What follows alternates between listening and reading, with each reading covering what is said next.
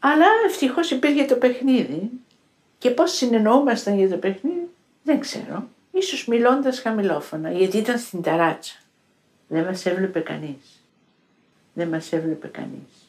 Ακούμε τη φωνή της Ροζίνας Πάρδο από το ντοκιμαντέρ του Βασίλη Λουλέ «Φιλιά εις τα παιδιά». Η Ροζίνα Πάρδο έχει χαρακτηριστεί η Θεσσαλονικιά Άννα Φρανκ. Ως κοριτσάκι έζησε με την οικογένειά της 548 ημέρες σε ένα διαμέρισμα στην Τσιμισκή 113 και μεγαλώνοντας θα έδινε τεράστιο αγώνα για να μείνει η μνήμη ζωντανή. Μέσα στην απόλυτη σιωπή έζησε εκείνον τον σχεδόν 1,5 χρόνο με μοναδική διέξοδο στα παιδικά της όνειρα το ημερολόγιο που κρατούσε Καθώς η ίδια και η οικογένειά της κρύβονταν από τους Ναζί, η ταράτσα ήταν όχι απλώ χώρος παιχνιδιού, αλλά ο κόσμος της όλος. Και φυσικά η Ροζίνα Πάρδο δεν ήταν η μόνη. Αυτή είναι η σκληρή αλήθεια για τους Εβραίους της Θεσσαλονίκης.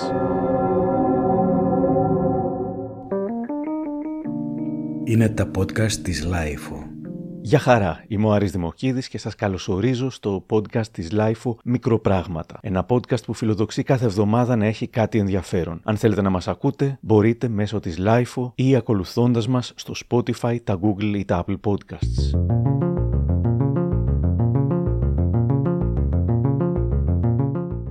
Η εβραϊκή παρουσία στην πόλη της Θεσσαλονίκης τεκμηριώνεται και ιστορικά και ανασκαφικά, αρχαιολογικά, από την προχριστιανική περίοδο. Εβραϊκή παρουσία υπάρχει και στην ελληνιστική και στη ρωμαϊκή περίοδο, ενώ φυσικά έχουμε και την τεκμηριωμένη παρουσία του Απόστολου Παύλου στην Θεσσαλονίκη. Επισκέπτεται την πόλη στα μέσα του 1ου αιώνα μετά Χριστόν και συναντά τα μέλη της εβραϊκής κοινότητας της Θεσσαλονίκης. Εβραίοι υπάρχουν στη Θεσσαλονίκη και κατά την Βυζαντινή περίοδο, όμως όπως μου λέει σήμερα ο αρχαιολόγος και ξεναγός Τάσος Παπαδόπουλος που από το 2015 σχεδιάζει και υλοποιεί ιστορικούς περιπάτους που σχετίζονται με την ανάδειξη της εβραϊκής μνήμης στην πόλη της Θεσσαλονίκης, η σημαντική ημερομηνία είναι το 1492. Είναι η χρονιά που οι καθολικοί βασιλείς της Ισπανίας, ο Φερδινάνδος και η Ισαβέλα, εκδίδουν ένα αντισημιτικό νόμο, σύμφωνα με το οποίο οι μη καθολικοί υπήκοοι του Ισπανικού βασιλείου θα πρέπει να ασπαστούν τον καθολικισμό ή θα πρέπει να φύγουν από το βασίλειο, άμα μέναν θα αντιμετώπιζαν εξαιρετικές δυσκολίες στα χέρια της Ιεράς Εξέτασης. Στη Θεσσαλονίκη, η οποία είχε πέσει στα χέρια των Οθωμανών Τούρκων από το Μάρτιο του 1430, υπάρχει λειψανδρία, έλλειψη πληθυσμού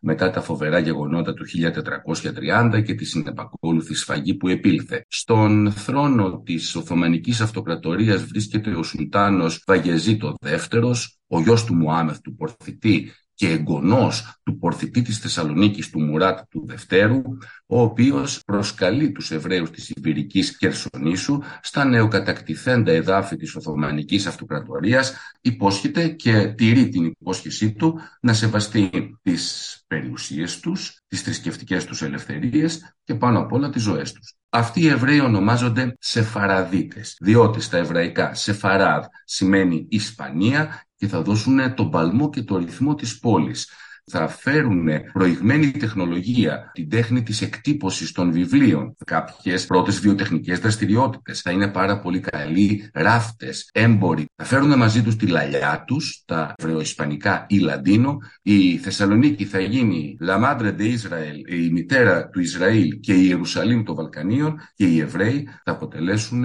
το πολυπληθέστερο στοιχείο της πόλης μέχρι και τη δεκαετία του 1920 και τον ερχομό στην πόλη μας αυτή τη φορά των μικρασιατών προσφύγων.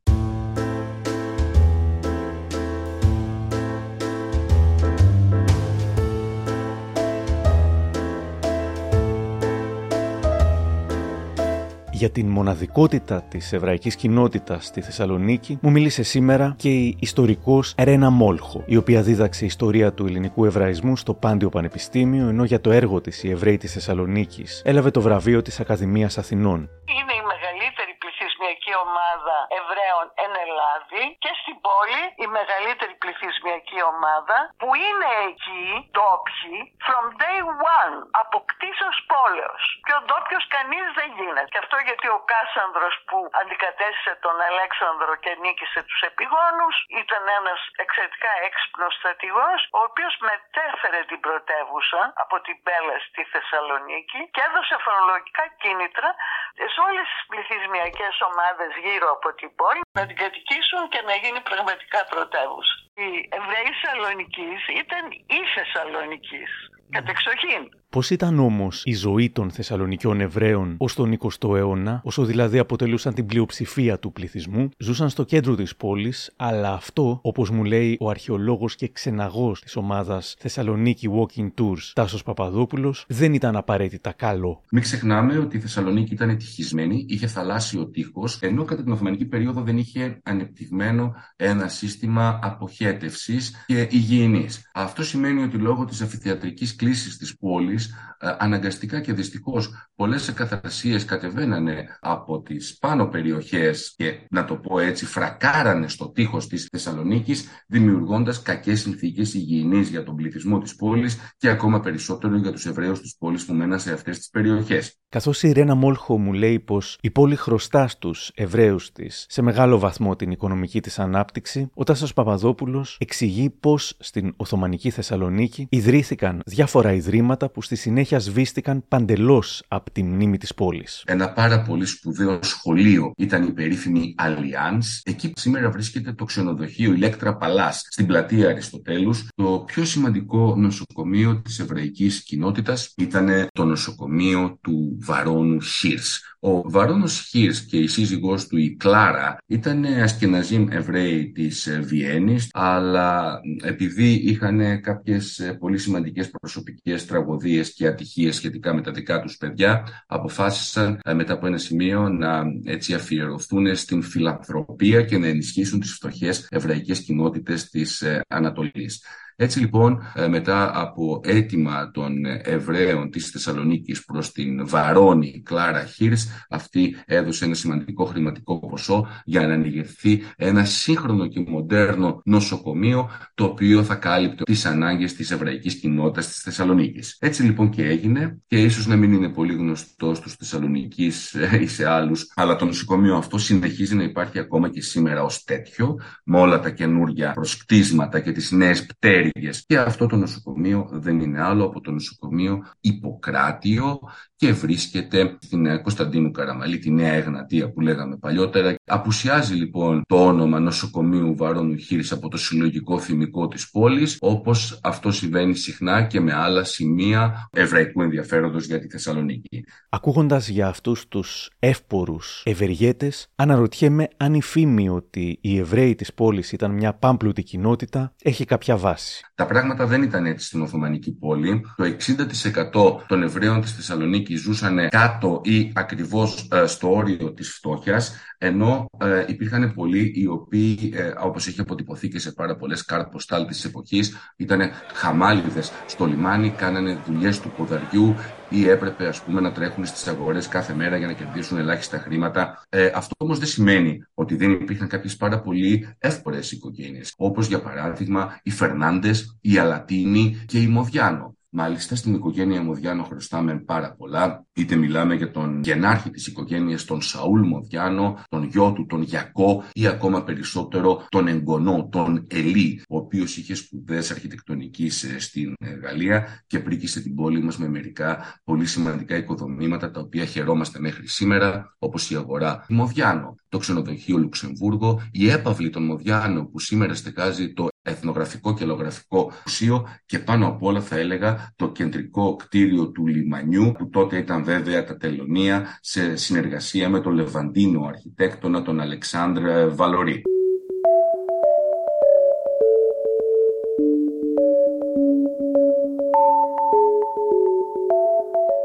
Όμως η Αλατίνη και η Μοδιάνο ήταν οι εξαιρέσεις, από ό,τι καταλαβαίνω, μιλώντας σήμερα με τον Δημήτρη Γουλή, επίκουρο καθηγητή στο Παιδαγωγικό Τμήμα Δημοτικής Εκπαίδευσης στο Αριστοτέλειο Πανεπιστήμιο Θεσσαλονίκης. Ένα ελάχιστο ποσοστό, πήγε στο 1-1,5-2% ήταν, θα λέγαμε, κοινωνικά ευκατάστατη. Υπήρχε μια κατηγορία των υπαλλήλων και η μεγάλη όμως πλειοψηφία του πληθυσμού, η συντριπτικά μεγάλη πλειοψηφία του πληθυσμού, ήταν κυρίως εργάτες και μικροϊπάλληλοι και άνεργοι.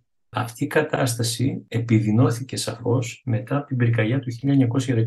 Αποτυπώνεται με πολύ δραματικούς τρόπους η ένδια και η φτώχεια που δέρνει τους πληθυσμούς αυτούς, άνθρωποι οι οποίοι δεν έχουν ούτε τα προστοζήν και τρέφονται μαζικά μέσα από συσίτια. Τα συσίτια αυτά είναι ο μόνος τρόπος αυτοί οι άνθρωποι να επιβιώσουν. Άρα λοιπόν η κοινωνική διαστρωμάτωση του εβραϊκού πληθυσμού έχει κοινωνικά και ταξικά χαρακτηριστικά όπως για κάθε άλλο είδος πληθυσμού. Η αντίληψη ότι όλοι οι Εβραίοι ήταν πλούσιοι είναι το κλασικό αντισημιτικό στερεότυπο το οποίο επιβιώνει με ποικίλους τρόπους. Οπότε μάλλον δεν είναι τυχαίο πως στις εβραϊκές γειτονιές της Θεσσαλονίκης βρίσκει έφορο έδαφος ο σοσιαλισμός. Η Φεντερασιόν ξεκινάει με προτεργάτες Εβραίους της Θεσσαλονίκης. Είναι μια εργατική οργάνωση με σοσιαλιστικό προσανατολισμό. Δεν ξεχωρίζει εθνότητες. Εν τούτης, οι προτεργάτες της είναι κυρίως Εβραίοι και η κατάληξη αυτής της οργάνωσης είναι η δημιουργία μετέπειτα της ΓΕΣΕ και του Κομμουνιστικού Κόμματος του ΣΕΚΕ. Κι όμως, τα στερεότυπα που θέλουν τους Εβραίους ως πάμπλουτα αφεντικά να πίνουν το αίμα των εργατών επιμένουν βασισμένα σε εξαιρέσεις. Ο Δημήτρης Γουλής μας ανέφερε για την Φεντερασιόν, την οποία ίδρυσε ο περίφημος Μπεναρόγια, και ο Τάσος Παπαδόπουλος μας μιλά λίγο για την κινηματογραφική ζωή του. Ο Αβραάμ Μπεναρόγια, έχοντας καταγωγή από τη Σόφια της Βουλγαρίας, θα προσπαθήσει να οργανώσει τους εργάτες που εκείνη την εποχή βέβαια δεν ήταν οργανωμένοι σε ικανά σωματεία, λίγο αργότερο όμως, τη δεκαετία του 1920, μετά το θάνατο του Λένιν, θα τον διαγράψουν από το Κομμουνιστικό Κόμμα, αν δεν απατώμε με την κατηγορία του οπορτουνισμού. Και από εκεί και πέρα η ζωή του θα είναι πολυτάραχη. Θα είναι ο μόνος από τα μέλη της οικογένειάς του, ο οποίος θα επιβιώσει, θα επιζήσει από τα φοβερά γεγονότα του ολοκαυτώματος κατά τη διάρκεια του Δευτέρου Παγκοσμίου Πολέμου. Θα επιστρέψει στη Θεσσαλονίκη μετά τον πόλεμο. Θα ζήσει λίγα χρόνια στην πόλη και το 1952-1953 θα φύγει από τη Θεσσαλονίκη για να εγκατασταθεί μόνιμα στο νεοσύστατο τότε κράτος ε, του Ισραήλ που θα ζήσει και θα εργαστεί ως περιπτεράς μέχρι το θάνατό του το 1979 σε ηλικία 92 ετών.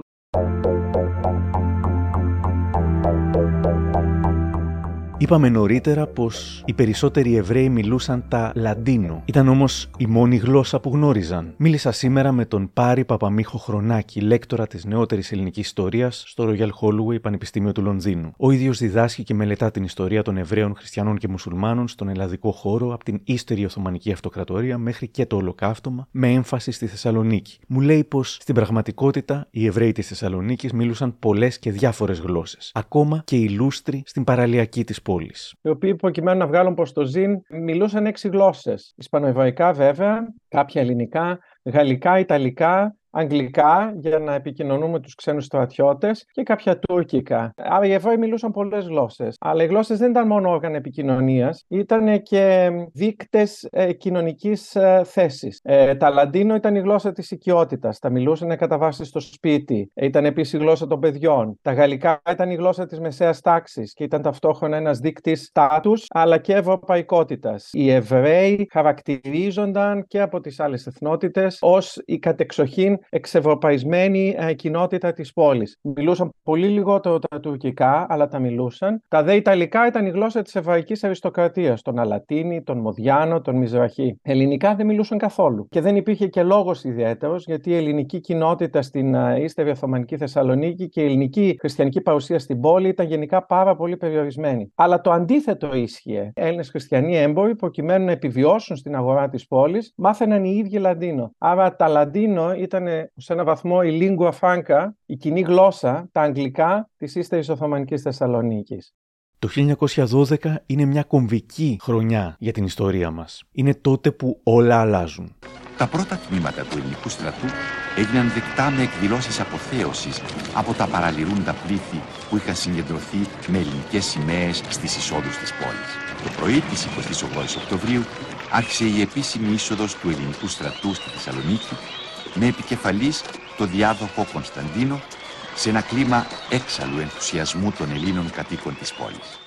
Η Θεσσαλονίκη απελευθερώνεται και ενσωματώνεται στο ελληνικό κράτος. Όμως η διαδικασία του εξελινισμού ασκεί τεράστια πίεση στον μεγάλο πληθυσμό Εβραίων της πόλης, αλλά και στο πολυγλωσσικό περιβάλλον της. Τα γαλλικά δαιμονοποιούνται, στιγματίζονται, μετατρέπονται δηλαδή σε έναν δίκτυ ξενότητας και ανθεληνισμού. Θυμάμαι έναν ε, Εβραίο επιζήσαντα του ολοκαυτώματος, ο οποίος γεννήθηκε στη Θεσσαλονίκη το 1922, να μου λέει πως γυρνώντας από το γαλλικό σχολείο, κατά τη δεκαετία του 30, δέχτηκε μια πραγματική επίθεση από έναν συνεπιβάτη Έλληνα χριστιανός στο τραμ, ε, γιατί μιλούσε γαλλικά με τους φίλους του. Ταυτόχρονα βέβαια τα Λαντίνο ξελινίζονται. Ε, διαβάζοντας κανείς ε, εβραϊκές εφημερίδες στα Λαντίνο, βλέπει πολύ περισσότερες ελληνικές λέξεις.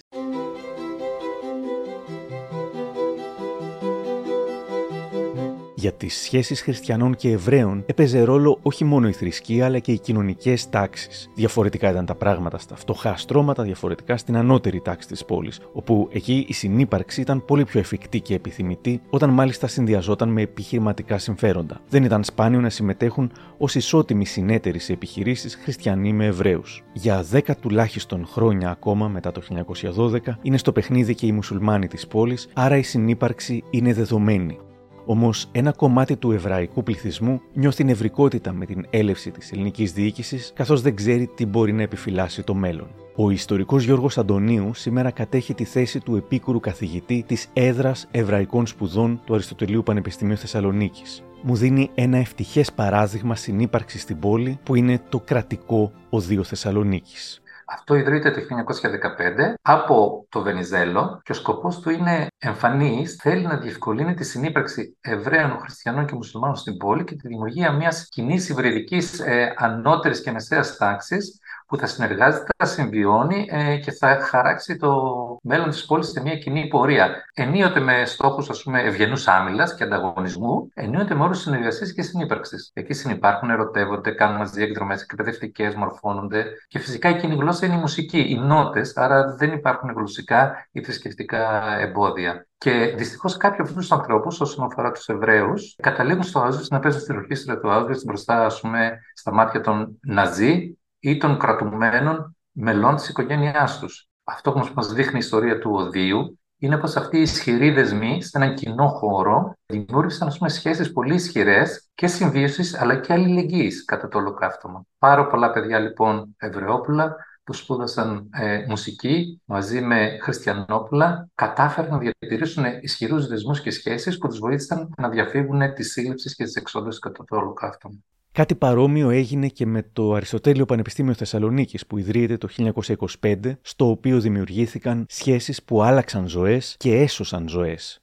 Κυριολεκτικά. Όπως για παράδειγμα της Δωρίνα Στεγούρα, η οποία είναι φοιτήτρια στην νομική και με τον συμφοιτητή του Λέον Σαλτιέλ, επίσης Εβραίο, σώζονται κατά τη διάρκεια των διωγμών από τον Αντώνη Παπαδόπουλο, τον ε, χριστιανό συμφοιτητής τους, ο οποίος επιμένει να τους φυγαδεύσει στην Αθήνα παρά τις ε, δισταγμούς τους. Όχι μόνο επιμένει να τους φυγαδεύσει στην Αθήνα, αλλά γυρνάει ο ίδιος ο άνθρωπος, ο Αντώνης Παπαδόπουλος, και σώζει και τις οικογένειες των δύο νέων. Δηλαδή συνολικά ε, εννιά άτομα σώζονται χάρη στις προσπάθειες ενός χριστιανού συμφοιτητή ε, των δύο αυτών νέων. Μάλιστα οι δύο αυτοί οι νέοι νιώθουν τόσο σιγουριά για τις συνθήκες διαβίωσής τους στην Αθήνα, όπου ακόμα είναι υπό Ιταλική κατοχή, που κάνουν έτοιμα διαγραφής τους στο Περιστοτέλειο Πανεπιστήμιο μέσω του Παπαδόπουλου, ενώ θα έπρεπε να είναι ήδη υπό εκτοπισμό, για να συνεχίσουν τις σπουδές στην Αθήνα υπό Ιταλική κατοχή. Ε, συναρπαστικές ιστορίες δηλαδή καταλαβαίνετε ότι εκτελήσονται μέσα σε αυτά τα πλαίσια της συνύπαρξης.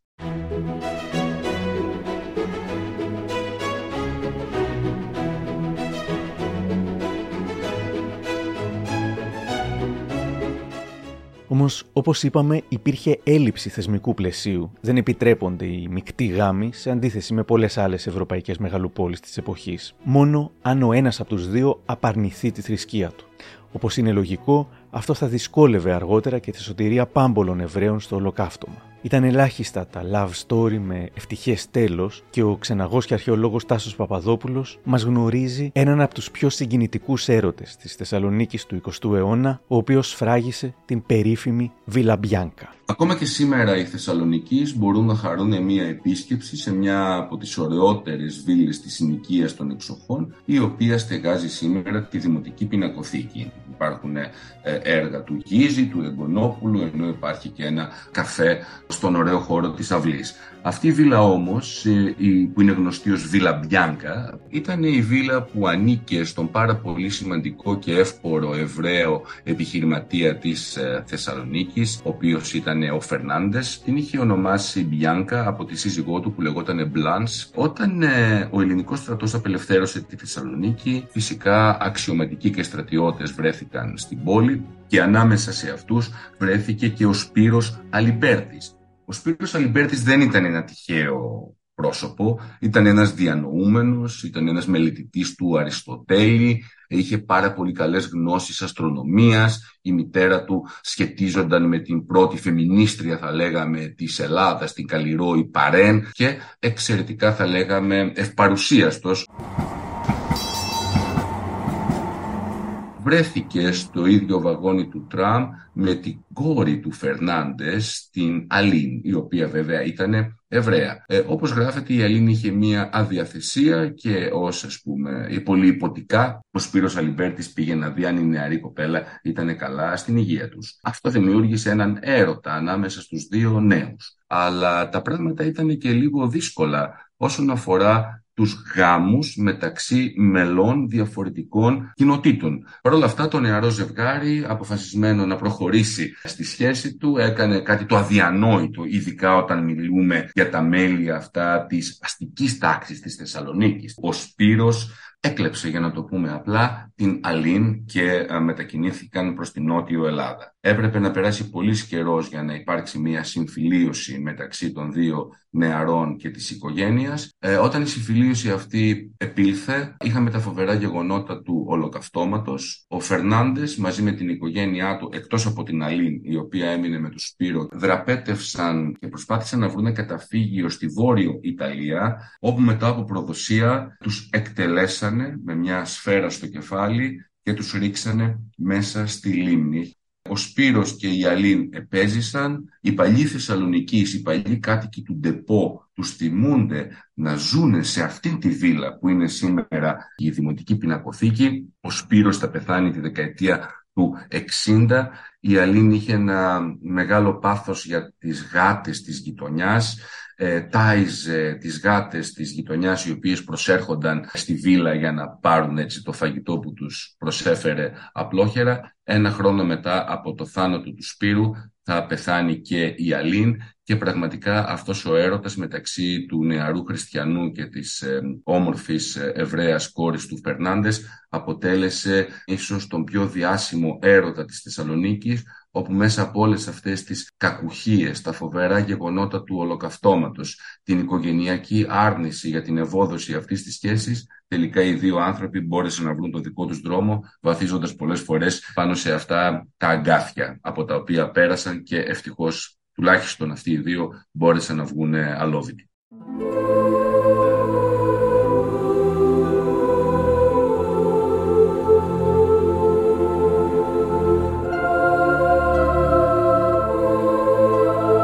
Πάμε όμως εκεί που είχαμε σταματήσει. Πέντε χρόνια μετά την ενσωμάτωση της Θεσσαλονίκης στο ελληνικό κράτος, ένα καταστροφικό συμβάν θα αλλάξει την ιστορία της για άλλη μια φορά.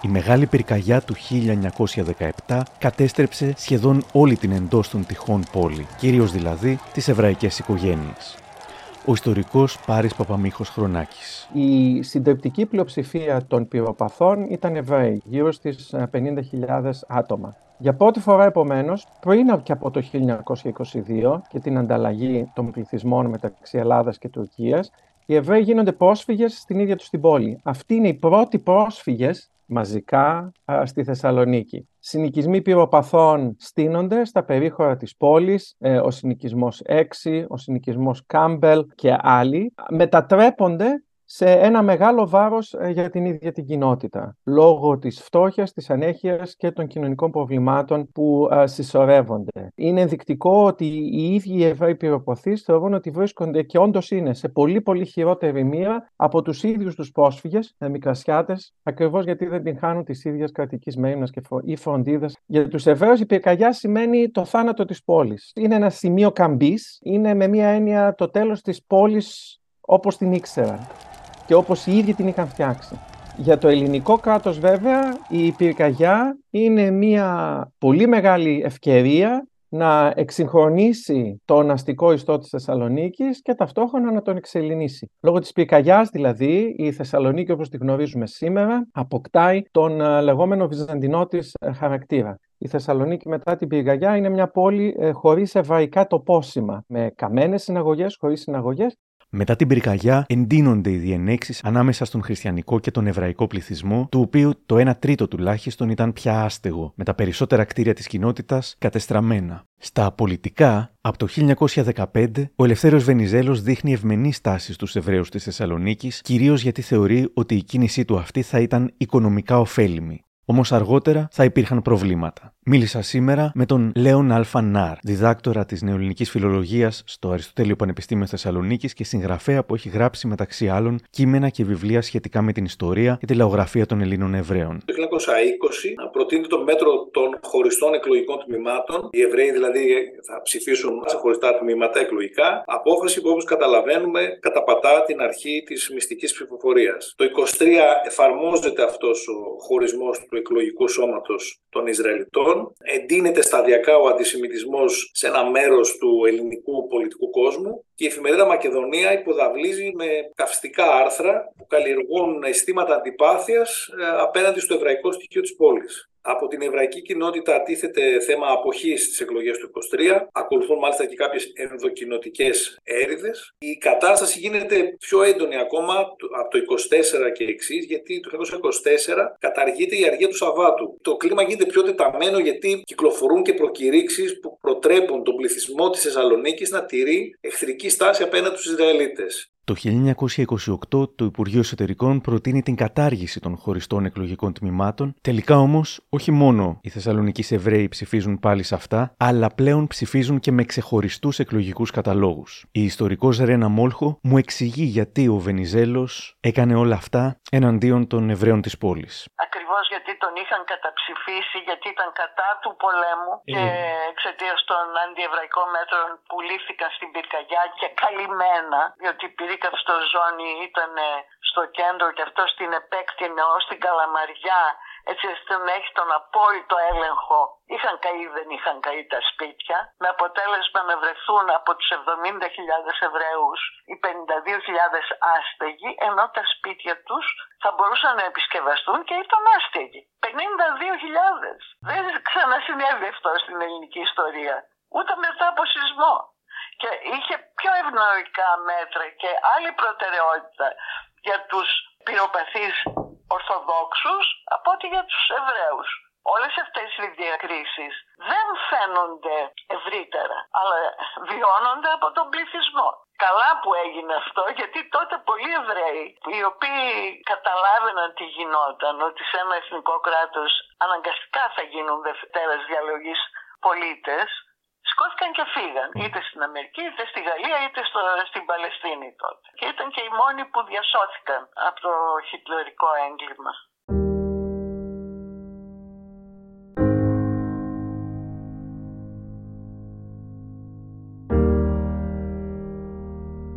Η εφημερίδα Μακεδονία ρίχνει λάδι στη φωτιά με τα δημοσιεύματά της περί υποτιθέμενης άρνησης των Ελλήνων Εβραίων για ενσωμάτωση. Φασιστικές οργανώσεις στη Θεσσαλονίκη αναπτύσσουν έντονη αντισημιτική δράση, υποστηριζόμενες από στοιχεία της Βενιζελικής παράταξης και το ζωφερό κλίμα οδηγεί στο διαβόητο πογκρόμ του Κάμπελ.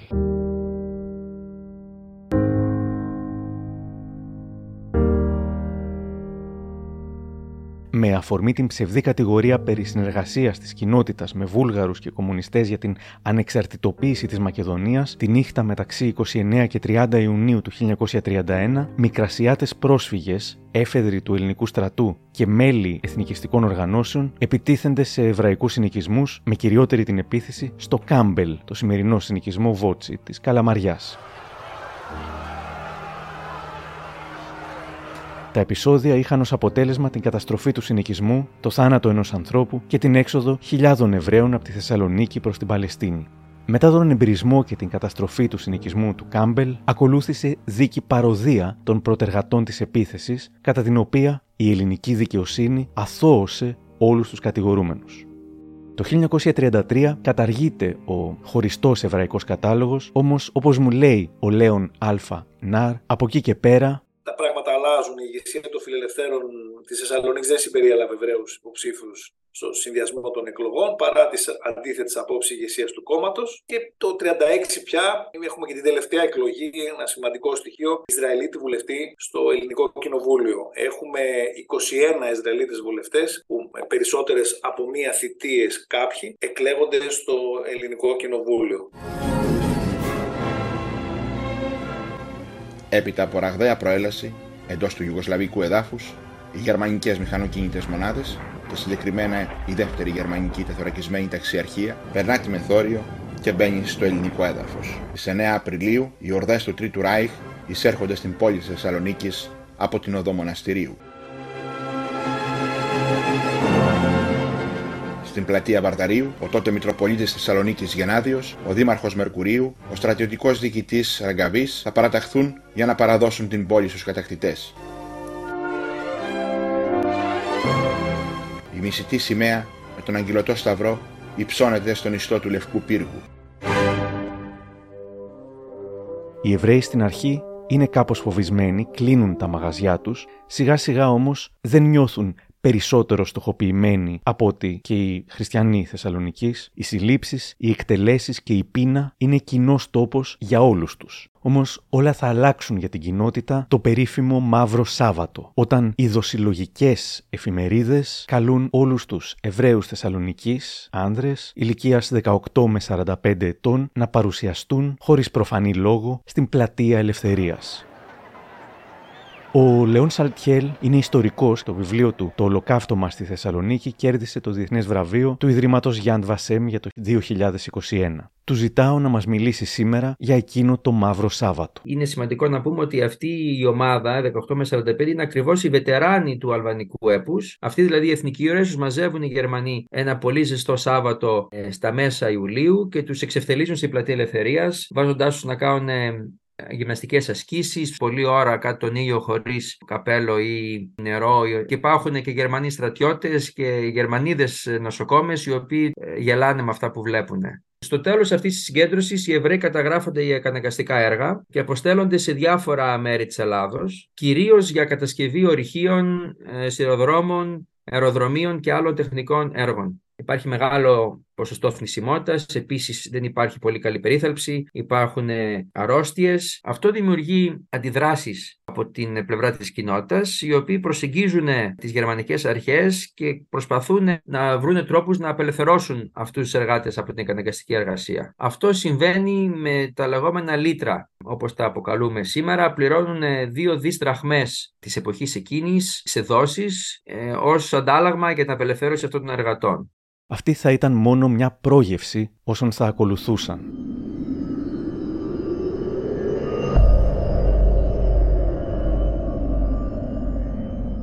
Ταυτόχρονα, οι Γερμανοί και ο Δήμος Θεσσαλονίκης θα έστρεφαν το ενδιαφέρον τους προς το εβραϊκό νεκροταφείο. Το νεκροταφείο, ήδη μετά την πυρκαγιά του 1917, όταν ανοικοδομούνταν η Νέα Θεσσαλονίκη, συνέφερε στο Δήμο να φύγει για λόγους ανάπτυξης και είχαν αρχίσει να το κακολογούν. Ο ιστορικός Πάρης Παπαμίχος Χρονάκης μετατρεπόμενο στο λόγο των εξυγχρονιστών της εποχής σε εξάμβλωμα, σε ένα βρωμερό κατάλοιπο, το οποίο χρήζει εξοραϊσμού και άρα ανάπλασης, καθίσταται αντικείμενο παρέμβασης. Για την απίστευτη ιστορία του Εβραϊκού Νεκροταφείου μας μίλησε σήμερα ο ιστορικός Κωστής Κορνέτης. Ο Κωστής Κορνέτης διδάσκει σύγχρονη ιστορία στο Αυτόνομο Πανεπιστήμιο της Μαδρίτης και έχει ερευνήσει το ζήτημα των εβραϊκών περιουσιών στην κατοχική και μεταπολεμική Θεσσαλονίκη. Το Εβραϊκό Νότιο καταστρέφεται μέσα στον πόλεμο. Εννοείται ότι οι γερμανικές αρχές ε, ήταν υπέρ μιας τέτοιας λύσης, αλλά δεν ήταν αυτοί οι οποίοι είχαν τη σύλληψη της καταστροφής του Εβραϊκού Νεκροταφείου. Και αυτό νομίζω ότι είναι ένα αρκετά μεγάλο ταμπού. Ότι ήταν ένας ευσεβής πόθος του Δήμου της Θεσσαλονίκης. Οπότε ε, τους βόλεψε. Βόλεψε, ε, τους βόλεψε μια χαρά.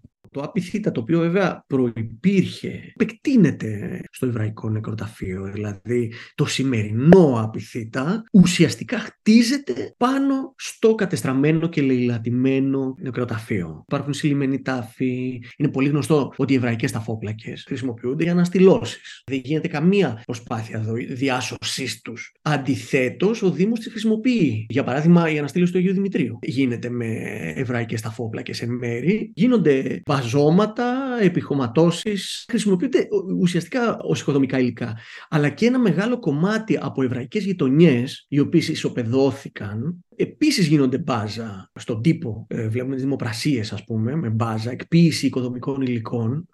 Εγώ θυμάμαι, εντάξει, και μέχρι πριν από λίγα χρόνια, πίσω από τον Άγιο Δημήτριο ήταν στιβαγμένες ακόμα εβραϊκές ταφόπλακες, έτσι. Δηλαδή, δεν χρειάζεται να, να γυρίσουμε και πάρα πολλά χρόνια πίσω. Και έχουμε τον αρχαιολόγο Πελεκανίδη, τον Στυλιανό Πελεκανίδη, για παράδειγμα, που έλεγε ότι θεωρώ ότι είναι άνευ ιστορικής αξίας αυτές οι ταφόπλακες για την σημασία του νεκροταφείου ο Λεόν Σαλτιέλ. Μιλάμε για ένα ίσως το πιο αρχαίο εβραϊκό νεκροταφείο στην Ευρώπη. 350 στρέμματα, μισό εκατομμύρια τάφους, με μεγάλη ιστορική αξία. Υπάρχουν τάφοι εκεί οι οποίοι είναι από τα αρχαία χρόνια και φυσικά καταγράφουν και την άφηξη των Σεφαρδιτών Εβραίων από το 1392 και μετά. Αυτό συμβαίνει με παρουσία των Εβραίων της πόλης, έτσι, δεν είναι ότι συμβαίνει όταν λείπουν οι Εβραίοι. Οι Εβραίοι είναι παρόντες, βλέπουν τα κόκαλα των ε, προγόνων τους, των πατεράδων τους, των παππούδων τους να, να τα τρώνε τα σκυλιά, τις πέτρες να τις παίρνουν για να χτίσουν πεζοδρόμια, εκκλησίες. Ε. Και ο ιστορικός Γιώργος Αντωνίου. Φανταστείτε για παράδειγμα τους ε, Εβραίους φοιτητές του Αριστοτελείου, με τι έκπληξη και αποτροπιασμό θα έβλεπαν την καταστροφή του Εβραϊκού Νεκροταφείου μπροστά στις αίθουσες στις οποίες κάναν μάθημα, ενώ ήταν φοιτητές του Αριστοτελείου Πανεπιστημίου. Ο δημοσιογράφος και συγγραφέας Γιώργος Λιάνης μας αφηγείται μια παιδική του ανάμνηση, η σημασία της οποίας φωτίστηκε μόνο τώρα, σχεδόν 7 δεκαετίες μετά. Έχω την εντύπωση πως είναι αρχές δεκαετίας του 50, που σημαίνει ότι εγώ είμαι γύρω στα 8 με 10, και παίζαμε μπάλα με μια ομάδα που είχαμε φτιάξει Κάποτε λοιπόν ταξιδεύοντας σε διάφορα γήπεδα βρεθήκαμε και παίξαμε και μπάλα. Θα έλεγα στο παλιό πανεπισ... στις αρχές του πανεπιστημιακού χώρου, ουσιαστικά στην πλατεία που ήταν αργότερα η πλατεία του Χημείου, εκεί παίζαμε σε ξερό χώμα, όχι χορτάρι. Βάζαμε πέτρες του goal δεν είχαμε δοκάρια. Ψάχναμε πέτρες μεγάλες. Και θυμάμαι ότι σε τέτοιες αναζητήσεις και είχαμε βρει μερικά κόκαλα, ας πούμε, προφανώς ανθρώπινα, αλλά μια μέρα κάποιος βρήκε και ένα κρανίο ολόκληρο. Αυτό ήταν ένα συγκλονιστικό γεγονός, ας πούμε. Δεν το συνδυάζαμε εμείς με τίποτα που να έχει σχέση με εβραϊκό νοικοταφείο ακόμα. Δεν συνειδητοποιούσαμε που παίζαμε. Εμείς παίζαμε σε μια λάνα. Αυτό καθ' αυτό είναι το περιστατικό που όμως τώρα που το ανακαλώ και που μου λέτε ότι έχει διασταυρωθεί αυτό το πράγμα είναι ένα συγκλονιστικό συμβάν της πρώτης δεκαετίας της ζωής μου. Αυτά συνέβαιναν με τους νεκρούς Εβραίους, ήταν όμως οι ζωντανοί αυτοί που θα ζούσαν σύντομα μια πραγματική κόλαση και όλα θα ξεκινούσαν στα τέλη του Φεβρουαρίου του 43.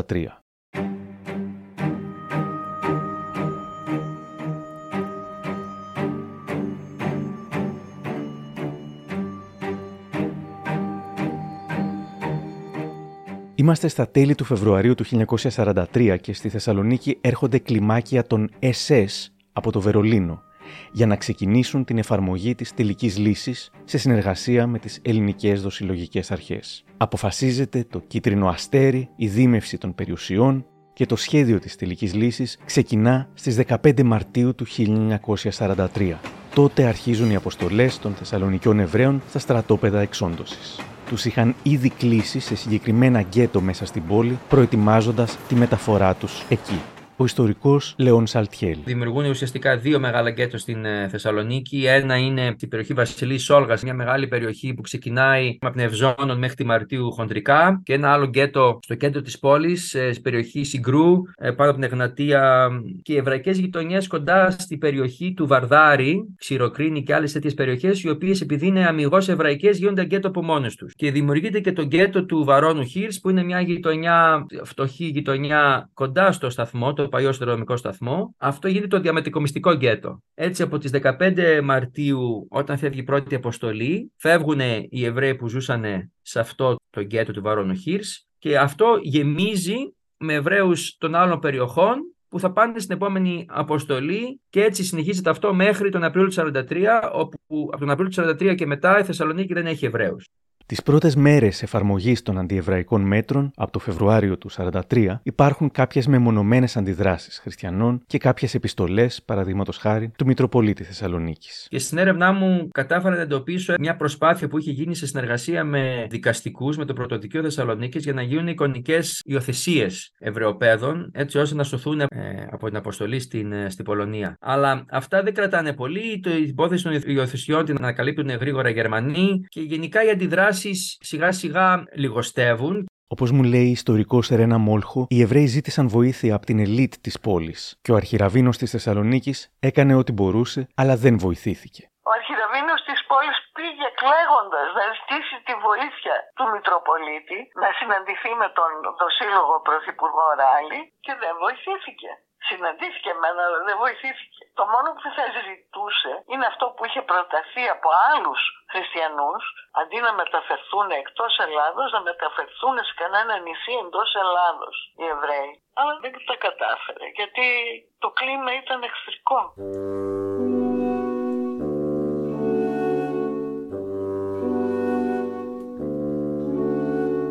Ο αρχιραβίνος Τσβί Κόρετς είναι ένα πολύ ενδιαφέρον πρόσωπο, καθώς μετά τον πόλεμο κατηγορήθηκε από τους Θεσσαλονικοί Εβραίους ως προδότης. Ήταν Πολωνός, είχε σπουδάσει στην Αυστρία, ήταν ιδιαίτερα μορφωμένος, αλλά επειδή δεν ήταν γόνος της εβραϊκής κοινότητας της Θεσσαλονίκης, όταν επιλέχθηκε να γίνει ραβίνος, αντιμετωπίστηκε με σκεπτικισμό. Αυτή η καχυποψία δεν τον βοήθησε κατά τη διάρκεια της κατοχής. Μου λέει ο Λέον Σαλτιέλ ίσως και ως προσωπικότητα να ήταν ίσως πεισματάρης, δεν είχε καλά διαχειριστεί την κατάσταση της κατοχής και με τα πολεμικά πολλοί τον ε, κατηγόρησαν επιζώντες ότι αυτός στέει, ότι αυτός συνεργάστηκε, ότι ήταν προδότης, ότι αυτός στέει για το ολοκαύτωμα με το 50.000 Εβραίων της πόλης. Βέβαια είναι πάρα πολύ δύσκολο να, να κατηγορήσεις ένα άτομο μόνο για ένα έγκλημα τόσο μεγάλο βεληνικούς, που φυσικά δεν είναι μόνο έγκλημα στη Θεσσαλονίκη, είναι έγκλημα που έγινε σε όλη την Ευρώπη. Η έρευνα δείχνει ότι ο Ραβίνο Κόρετ δεν μπορούμε να πούμε ότι ήταν ούτε προδότης ούτε συνεργάτης. Αντίθετα, ε, παρουσιάστηκε ως αποδοποβιαίο τράγος από πλευρά της κοινότητας για να δικαιολογήσουν ακριβώς τη μεγάλη καταστροφή.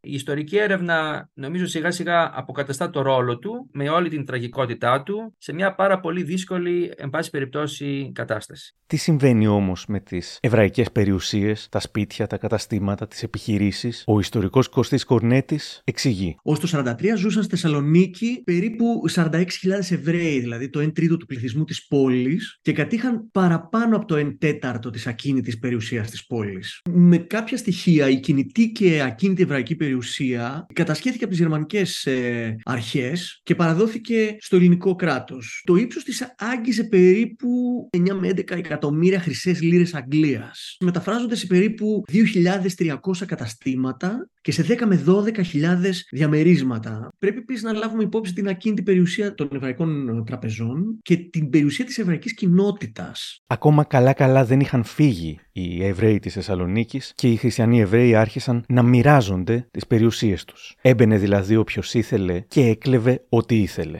Ε, υπάρχουν συγκλονιστικές μαρτυρίες, όπως η πολύ κρίσιμη του Γιώργου Ιωάννου της Σαρκοφάγο, τη στιγμή που οι Εβραίοι ε, δεν είχαν φύγει καλά-καλά από τα σπίτια τους για τα γκέτο, ε, οι καταπατητές, ας το πούμε έτσι, ορμούσαν μέσα για να σηκώσουν και να ξυλώσουν ό,τι έβρισκαν. Πριν καν παραδοθούν και αποτιμηθούν από τις αρχές. Οι λαιλασίε θα συνεχίζονταν πιο συστηματικά και το δεύτερο είδος της λαιλασία είχε και σφραγίδα του ελληνικού κράτους. Έχουμε την ΙΔΙΠ, αυτή η πολύ αμαρτωλή υπηρεσία διαχειρίσεως Ισραηλιτικών περιουσιών. Η οποία δημιουργείται τον Ιούνιο του 1943. Ε, είναι ένας κικαιώνας γραφειοκρατικός που δημιουργείται. Υπήρχε πραγματογνωμοσύνη, απογραφή. Αυτές οι εργασίες έγιναν περιζήτητες εργασίες, πλουσιοπάροχα αμοιβόμενες και βέβαια με μια άγραφη θα λέγαμε συνθήκη πως οι διαχειριστές αυτοί θα γινόντουσαν ουσιαστικά καταπατητές και καταχραστές αυτών των περιουσιών. Η κωδική τους ονομασία έτσι, στη γλώσσα της εποχής ήταν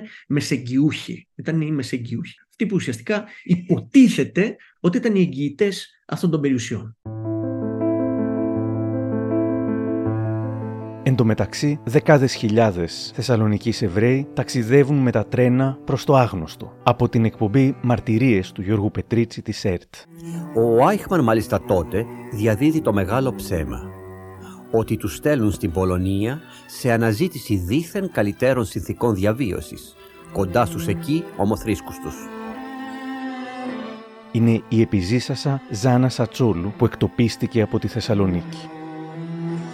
Και μια μέρα μας είπαν ότι τώρα είναι καιρός να σας πάμε στην Πολωνία. Δεν το φανταστήκαμε ότι πηγαίναμε για σφαγή.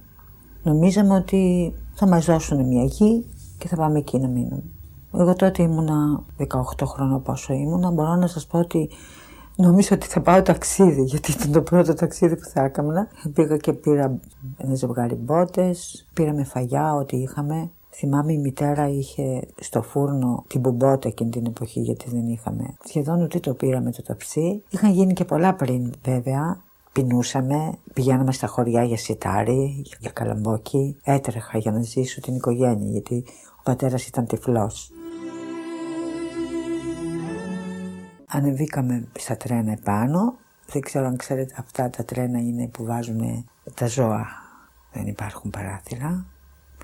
Και μπήκαμε εκεί πέρα ίσως 30 άτομα, ο ένας επάνω στον άλλο. Ήταν δύσκολη η διαδρομή. Φαγητό, ό,τι είχαμε. Ε, θυμάμαι ο πατέρας έλεγε δεν να φάμε. Η μακρά, εξουθενωτική και απέλπιδα πορεία των Εβραίων προς το άγνωστο. Ένα άγνωστο που για τους περισσότερους θα είναι ο θάνατος. Τα στρατόπεδα εξολόθρευσης των Εβραίων έχουν αρχίσει να δέχονται καθημερινά δεκάδες χιλιάδες θύματα. Τα καραβάνια των εξαθλειωμένων φτάνουν από κάθε γωνιά της Ευρώπης. Οι περισσότεροι καταλήγουν στους θαλάμους αερίων και ύστερα στα κρεματόρια. Όσοι θα επιζήσουν θα έχουν τις φοβερότερες τραυματικές εμπειρίες που μπορεί να έχει άνθρωπος.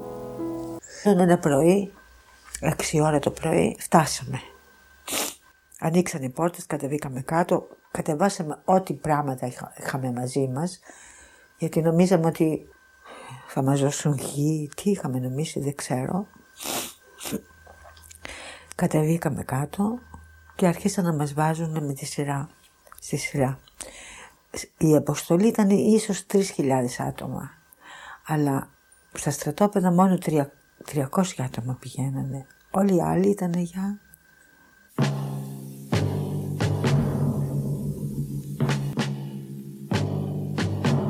Το στρατόπεδο ήταν δύο, το α στρατόπεδο και το β στρατόπεδο. Στο β στρατόπεδο ήταν τα κρεματόρια. Ε, βλέπαμε κάτι φωτιές που καίγανε φλόγες και μύριζε κρεατήλες, κάτι μύριζε.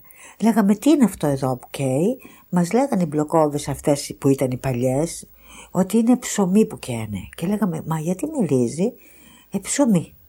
Ε σιγά σιγά αρχίσαμε να το συνειδητοποιούμε ότι μάλλον οι γονείς δεν, δεν θα ζούνε. Το ψέμα των καλύτερων συνθήκων ζωής σε κάποιον άλλο τόπο έχει πάψει πλέον να γίνεται πιστευτό. Έχουν ήδη διαρρεύσει οι πληροφορίες για το τι είναι τα στρατόπεδα συγκεντρώσεως και για το τι γίνεται εκεί. Η μαρτυρία του Θεσσαλονικιού Εβραίου Μαρσέλ Νατζαρή στο βιβλίο του Χειρόγραφα 1944 με 47. Η πείνα και η αθλειώτη είχε αρχίσει να μας κυριεύει. Η αδυναμία μας όλο και μεγάλωνε. Μυρίζαμε καμιά φορά κρέας ψημένο. Εφανταζόμασταν ωραία ψητά που τρώγαν οι μπλόκαλ τέστε μας. Πού να σκεφτούμε ότι η μυρωδιά αυτή προερχόταν από κάπου αλλού; Ο Νατζαρή ήταν από τους Έλληνες Εβραίους που υποχρεώθηκαν να εργάζονται στα κρεματόρια. Εκείνο το βράδυ, γράφει, φέραν στο μπούνκερ περίπου 4.000 άτομα. Ούγγρους Εβραίους, τους οποίους αφού τους δηλητηρίασαν καθ' ομάδας, τους ρίχναμε μετά εμείς από την πίσω πόρτα στους λάκους. Η δουλειά μας συνίστατο στο να τους βγάζουμε από το δωμάτιο του γκάζι, να τους σύρωμεν εις τους λάκους, όπου τους παραλάμβαναν άλλοι τέσσερις και με το 1, 2, 3 τους ρίχναν στους λάκους.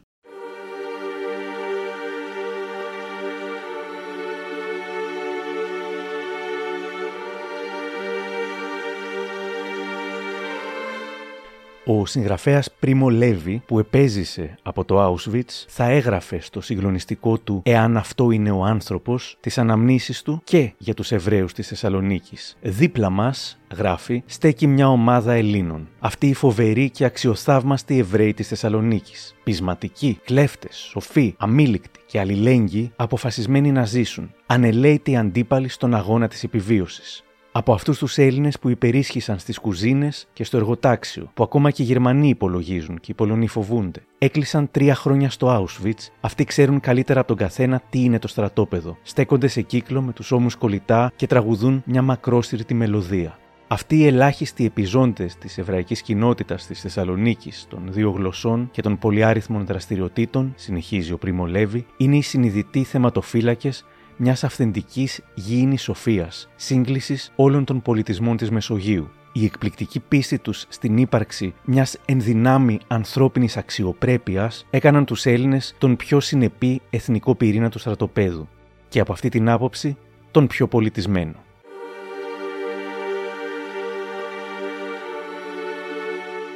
Οι Εβραίοι της Θεσσαλονίκης παίρνουν τα πάνδυνα εκεί, όπως όλοι, μέχρι να φανεί μια αχτίδα ελπίδας από τις μαρτυρίες της ΕΡΤ.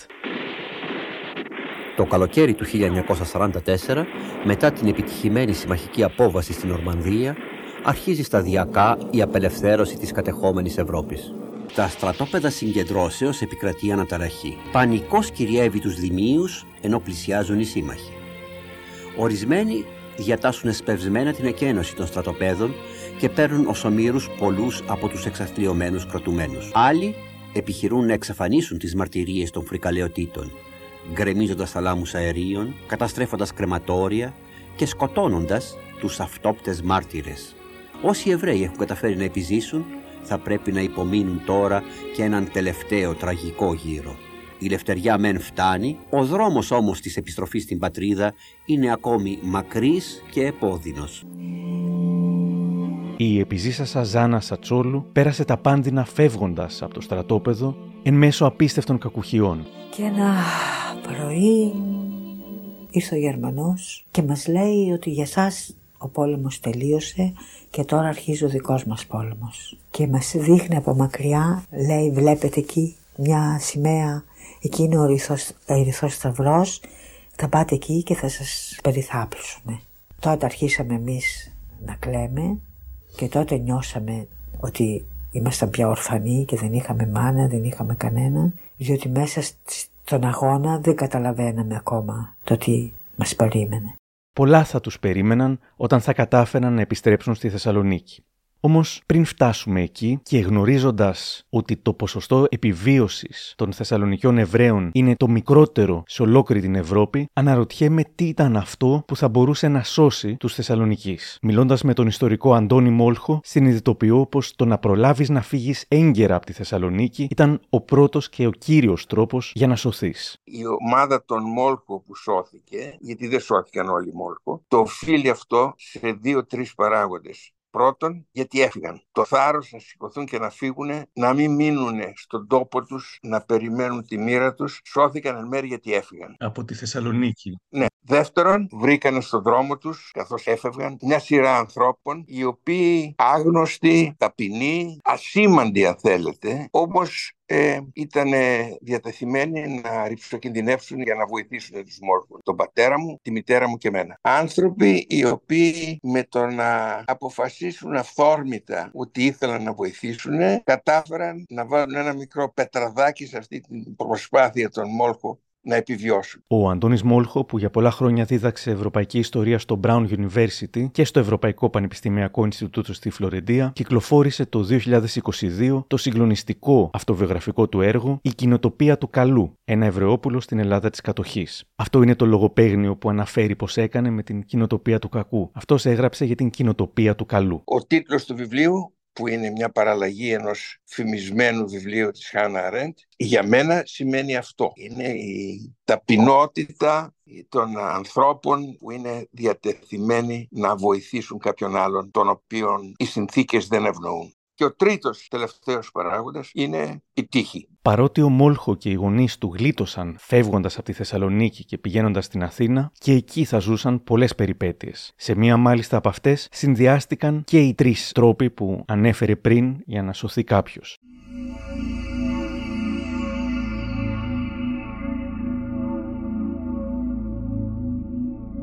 Στα τέλη του καλοκαιριού του 44 ανεβαίνει με τη μητέρα του, η οποία κρύβεται ως Εβραία γιατί αν την βρούνε θα την στείλουν στα στρατόπεδα. Ανεβαίνουν μαζί λοιπόν στο τραμ.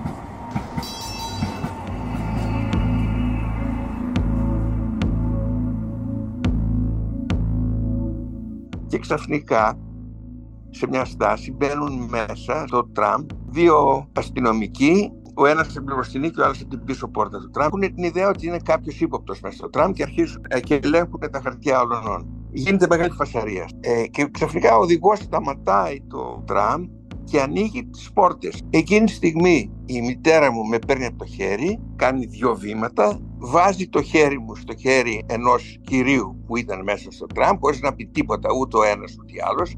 Η πόρτα ανοιχτή, με αφήνει με το χέρι μου στο χέρι του, αυτού, του αγνώστου κυρίου και πηδάει από το τραμ για να μην την πιάσουν. Ε, το τραμ ξεκινάει, εγώ μένω βουβός από την έκπληξή μου, δεν ξέρω. Ο κύριος σιγά σιγά με οδηγεί προς την πίσω πόρτα, να είμαστε τώρα μπροστά στην πίσω πόρτα, στην επόμενη στάση σταματάει το τραμ, ανοίγουν οι πόρτες, κατεβαίνουμε και αρχίζουμε να περπατάμε προς τα πίσω την πορεία που έχει κάνει το τραμ και βλέπουμε την μητέρα μου που έρχεται τρέχοντας προς εμάς. Σταματάμε. Εγώ πέφτω πάνω στα φουστάνια της μάνας μου. Ε, μιλάνε οι δυο τους. Ε, ο κύριος με χαϊδεύει στο κεφάλι και φεύγει. Αυτή είναι η σκηνή. Είχατε σκεφτεί ποτέ αν τον ε, συναντούσατε τι θα του λέγατε; Θα ήθελα να ρωτήσω πώς, πώς είχε καταλάβει, τι πεζόταν εκεί πέρα, γιατί ήθελε να βοηθήσει, γιατί κινδύνεψε ο ίδιος; Θα μπορούσε κάποιος άλλος με στο τραμ να τον είχε καρφώσει. Και όμως πήρε το ρίσκο, πήρε την ευθύνη και αυτό είναι που με συναρπάζει.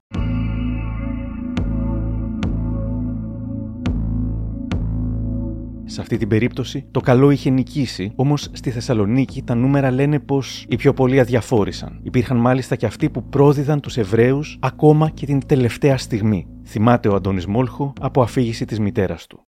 Οι Γερμανοί αποχωρούν, έχουν χάσει το παιχνίδι πλέον στα Νότια Βαλκάνια. Υπάρχει μια πολύ μικρή ομάδα Εβραίων που είχαν κατορθώσει να κρυφτούν κάπου, επιτυχώς, μέχρι το τέλος. Κάτι γίνεται, κάποιος τους προδίδει, τους βρίσκουν οι Γερμανοί και τους του δύο-τρεις μέρες πρωτού φύγουν. Ο, ο πόλεμος είχε χαθεί. Πώς είναι δυνατόν; Η Θεσσαλονίκη έχασε το μεγαλύτερο ποσοστό του εβραϊκού πληθυσμού από οποιαδήποτε άλλη πόλη της Ευρώπης. 97%. Οι πιθανότητες διάσωσης ήταν πολύ πολύ μικρές, ήταν ελάχιστες. Αυτό και σπέβδω να το υπογραμμίσω. Δεν σημαίνει ότι δεν υπήρχε κόσμος στη Θεσσαλονίκη που δεν προσπάθησε να βοηθήσει. Ε, και θα πω δύο ονόματα μόνο.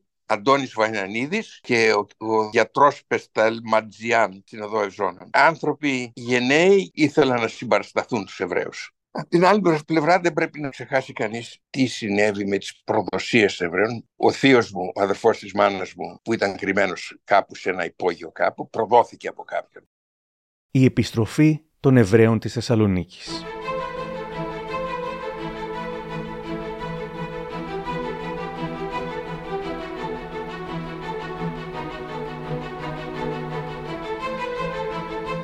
Ο πόλεμος τελειώνει ουσιαστικά στα τέλη του 44.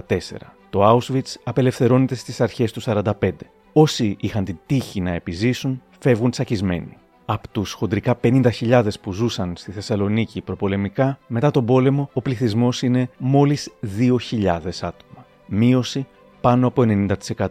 Από τα στρατόπεδα θανάτου επιστρέφουν ζωντανοί μόλις γύρω στους 800 ανθρώπους. Οι υπόλοιποι 1200 ήταν όσοι κατάφεραν να κρυφτούν στα βουνά, σε χωριά ή και κάποιοι λίγοι στη Θεσσαλονίκη. Μετά το ολοκαύτωμα η πληθυσμιακή σύνθεση θα ήταν τελείως διαφορετική, όπως μου είχε εξηγήσει και ο σημαντικότερος δήμαρχος της Θεσσαλονίκης για την διάσωση της μνήμης, ο Γιάννης Μπουτάρης με το ολοκαύτωμα. Άλλαξε πλήρως τη σύνδεση της πόλης. Και τη θέση των Εβραίων, εγώ εκτιμώ ότι την πήραν ουσιαστικά οι πρόσφυγες. Γιατί αυτή ήταν το μεγαλύτερο ποσοστό του πληθυσμού. Στο βιβλίο του Θεσσαλονίκη, η πόλη των φαντασμάτων, ο Μάρκ Μαζάουερ περιγράφει. Οι επιζώντες του ολοκαυτώματος βρήκαν την Θεσσαλονίκη μεταμορφωμένη και αγνώριστη. Εβραϊκές ταφόπλακες ανεβρίσκονταν στα ουρητήρια και στους δρόμους, είχαν χρησιμοποιηθεί για την πίστα χορού σε ταβέρνα, χτισμένη σε μια γωνιά του παλαιού νεκροταφείου. Η απογοήτευση, ο θυμός και η πίκρα που ένιωθαν πολλοί μόλις επέστρεφαν ήταν αδύνατο να κρυφτούν. Ο εκτοπισμένος ήταν γεμάτος ελπίδες, οι οποίες εξειδανίκευαν την επιστροφή του στην πατρίδα, στους φίλους, του συγγενείς, σε ένα τόπο που θα ζούσε και θα δούλευε και θα έφτιαχνε επιτέλους το μέλλον του. Οι ελπίδες αυτές γίνονταν θρύψαλα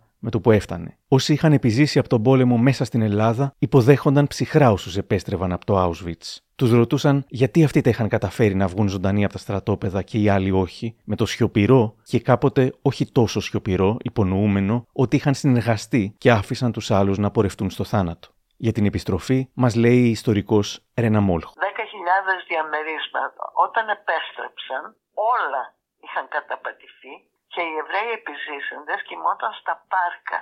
Δεν είχαν ρούχα, ήταν μεσόρουχα και όταν πήγαιναν να διεκδικήσουν σύμφωνα με τον ελληνικό νόμο τα διαμερίσματά τους, τους αντιμετώπιζαν με «σε μένα έπρεπε να τύχει αυτό, να γυρίσεις εσύ».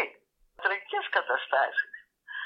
Θα σας πω μόνο για ένα ίδρυμα ορφανών κοριτσιών που έχει καταληφθεί και αυτό και όπου στεγάζονταν χριστιανές ορφανές που πήγαν κοπέλες που γύρισαν από το Auschwitz γιατί εκεί στεγάζονταν κάποτε οι άπορες και ορφανές Εβραίες και δεν τις επέτρεψαν. Οι Εβραίοι διασωθέντες μπορούσαν να διεκδικήσουν την κτηματική περιουσία μέχρι τετάρτου βαθμού συγγενείας γιατί δεν υπήρχαν πρώτου βαθμού, είχαν εξοντωθεί. Και έγινε μεγάλη διαμαρτυρία και τη διαμαρτυρία το έγγραφο των μεσεγγιούχων οι οποίοι είχαν καταπατήσει τα εβραϊκά κτήματα, το έχω δημοσιεύσει και υπογράφουν 3.000. Έχουν σύλλογο για να μην επιστρέψουν τα καταπατηθέντα κτήματα ο ιστορικός Κωστής Κορνέτης. Στην καλύτερη περίπτωση αυτοί οι άνθρωποι απέκτησαν πρόσβαση σε ένα ή δύο δωμάτια του ίδιου του σπιτιού τους. Οι περισσότεροι κατέφυγαν στα δικαστήρια, όμως σύμφωνα με τα στοιχεία που έχουμε, μόνο το 15% περίπου της ακίνητης περιουσίας του επιστράφηκε. Μόνο σε 35 περιπτώσεις οι επιζήσαντες ή οι κληρονόμοι τους ανέκτησαν το σύνολο των περιουσιών τους δικαστικά, ενώ σε 270 περιπτώσεις απόλεσαν ένα ή και παραπάνω δωμάτια μέσα στα ίδια τα διαμερίσματά του. Ναι. Αλλά το ότι αλλάζουν οι περιουσίες χέρια και ότι δημιουργείται ουσιαστικά και μια νέα οικονομική ελίτ μέσα από όλο αυτό είναι το μόνο σίγουρο. Ρωτάω τον Κωστή Κορνέτη για την στάση του ελληνικού κράτους και μαθαίνω πως το 1945 η κυβέρνηση Σοφούλη δημοσιεύει ένα νόμο για να σώσει κάπως την κατάσταση. Προσπαθούσε να υποχρεώσει τους μεσεγγιούχους να παραδώσουν την ξένη περιουσία τέλος πάντων που διαχειρίζονταν στους δικαιούχους τους. Ο νόμος έκανε λόγο για ε, μια προθεσμία 15 ημερών. Και μετά τον Ιανουάριο του 1946 έχουμε έναν άλλον αναγκαστικό νόμο, σύμφωνα με τον οποίο το κράτος θα παρετούνταν πλέον οριστικά από τα δικαιώματά του επί των εβραϊκών περιουσιών. Από τον Οκτώβριο του 1947 και μετά την ευθύνη για τις εβραϊκές περιουσίες θα αναλάβει πλέον το ΚΙΣ, το Κεντρικό Ισραηλιτικό Συμβούλιο Ελλάδας, σε συνεργασία με έναν καινούριο πλέον οργανισμό, που ήταν ο Οργανισμός Περιθάλψεως και Αποκαταστάσεως Ισραηλιτών Ελλάδας. Ουσιαστικά δηλαδή καταλαβαίνω πως η Αθήνα επενεύει γιατί αν άφηναν τη Θεσσαλονίκη να αποδώσει δικαιοσύνη, τέλος πάντων.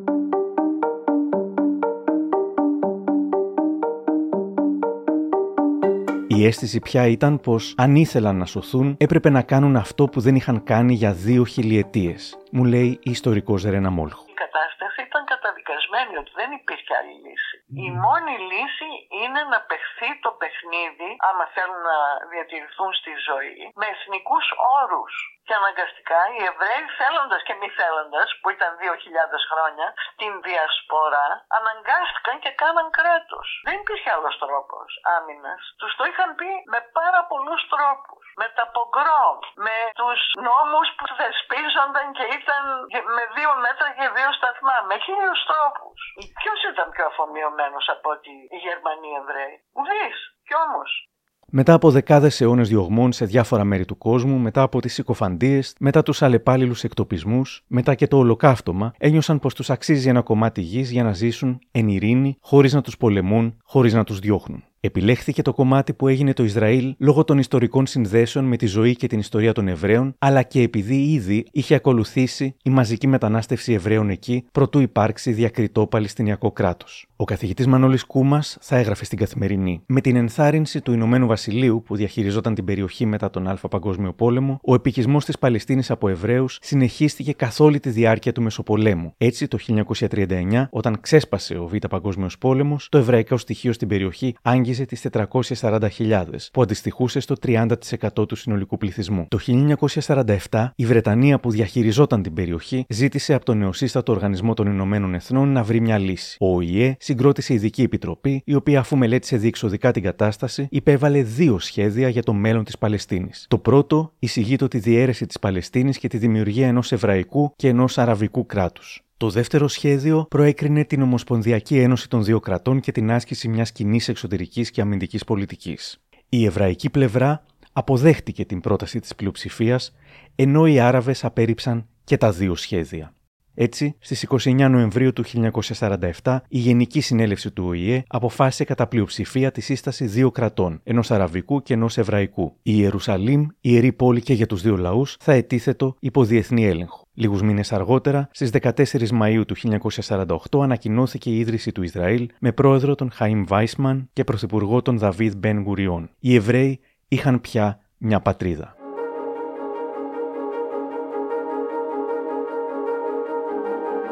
Το πρόβλημα ήταν πως εκεί, εκτός από τους Εβραίους που ήδη ζούσαν για πολλές δεκαετίες, ζούσαν και οι Παλαιστίνοι που κι ας μην είχαν ούτε εκείνοι ακόμα κράτος εκεί, είναι κατανοητό πως ένιωσαν να αδικούνται. Οι επόμενες δεκαετίες θα ήταν ταραχώδεις, οι εχθροπραξίες συχνές και αιματηρές. Οι ηγεσίες τους πότε τα έβρισκαν, αλλά κυρίως τα χαλούσαν, οι Παλαιστίνοι υποφέρουν, οι κάτοικοι του Ισραήλ πρέπει να συνηθίσουν να ζουν με τον τρόμο πίσω στη Θεσσαλονίκη και μετά το τέλος του πολέμου η μοίρα του 20% του πληθυσμού της πόλης αποσιωπήθηκε και ξεχάστηκε. Ουσιαστικά κανείς δεν θρύνησε για αυτούς. Όπως τα έλεγε ο Γιάννης Μπουτάρης κατά την Εθνική ημέρα μνήμης των Εβραίων Μαρτύρων και Ηρώων του Ολοκαυτώματος το 2018. Ποιοι θρύνησαν τους 45 τους εξαφανισμένους γειτονές τους, ποια μνημιαστήθηκαν, ποιες τελετές έγιναν, μόνη η κοινότητα καθημαγμένη και ρακένδυτη, πάλευε να αναστήσει την ύπαρξή της και να θρυνήσει τους νεκρούς της. Η πόλη, η κοινωνία, η χώρα ολόκληρη αδιαφόρησε. Κρύφτηκαν πίσω από το δάχτυλό τους. Έκαναν πως δεν ήξεραν τι συνέβη, ποιος το έκανε, ποιος βοήθησε, ποιος προστάτευσε όταν άλλοι πολλοί γκρέμιζαν, έκαιγαν, έκλεβαν, καταλάβαναν το χώρο και τα υπάρχοντα των πολλών απόντων και των λιγοστών παρόντων. Ο καθηγητής Δημήτρης Γουλής μου λέει πως μετά την γενοκτονία ήρθε η μνημοκτονία. Δεν υπήρξε τίποτα για πολλά, πολλά χρόνια που να μνημονεύει την ύπαρξη αυτών των ανθρώπων σε αυτήν εδώ την περιοχή στην οποία ήταν και η πλειοψηφία. Η μόνη ανάμνηση ότι κάποτε εκεί υπήρχαν Εβραίοι ήταν η ύπαρξη του παλιού Εβραϊκού σχολείου, αλλά όταν καταδαφίστηκε αυτό τη δεκαετία του 90 τίποτε ε, δεν θύμιζε ότι σε αυτήν την περιοχή κάποτε ζούσαν αυτός ο πληθυσμός. Μετά από την γενοκτονία ακολούθησε η, η κατά τη γνώμη μου μνημοκτονία. Και ο ιστορικός και συγγραφέας Αντώνης Μόλχου. Ένα από τα πράγματα που με εντυπωσίασε είναι η σιωπή. Πώς είναι δυνατόν να έχουν ξεχάσει σε μια πόλη την δολοφονία; Δολοφονήθηκαν 50.000 γείτονες και να μην λένε τίποτα μετά τον πόλεμο. Ήταν σαν να είχε συμβεί μια φυσική καταστροφή. Αλλά εδώ δεν ήταν κάτι το φυσικό ήταν κάτι το απίστευτα απάνθρωπο και άφησε τεράστια κενά. Και όμως οι Σαλονικοί μετά τον πόλεμο, η, η μεγάλη πλειονότητα ασφαλώς όχι όλοι, είχαν δυσκολία να συζητήσουν αυτό το θέμα, να ρωτήσουν τους εαυτούς τους γιατί συνέβη αυτό. Δεν θέλω να κρίνω, δεν κρίνω, απλώς εκφράζω την απορία μου.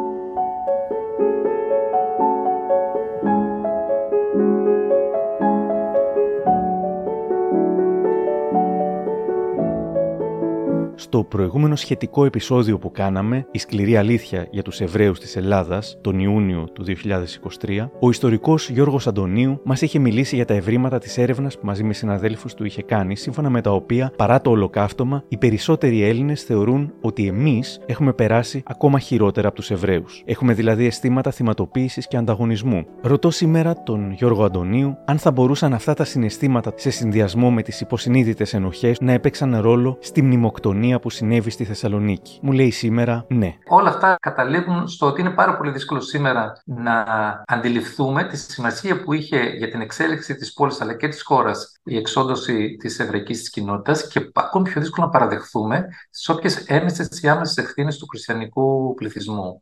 Με άλλα λόγια, δεν είναι απορεί κανείς γιατί η πόλη στέκεται συνολικά μουδιασμένη και διστακτική έναντι του ιστορικού παρελθόντος της.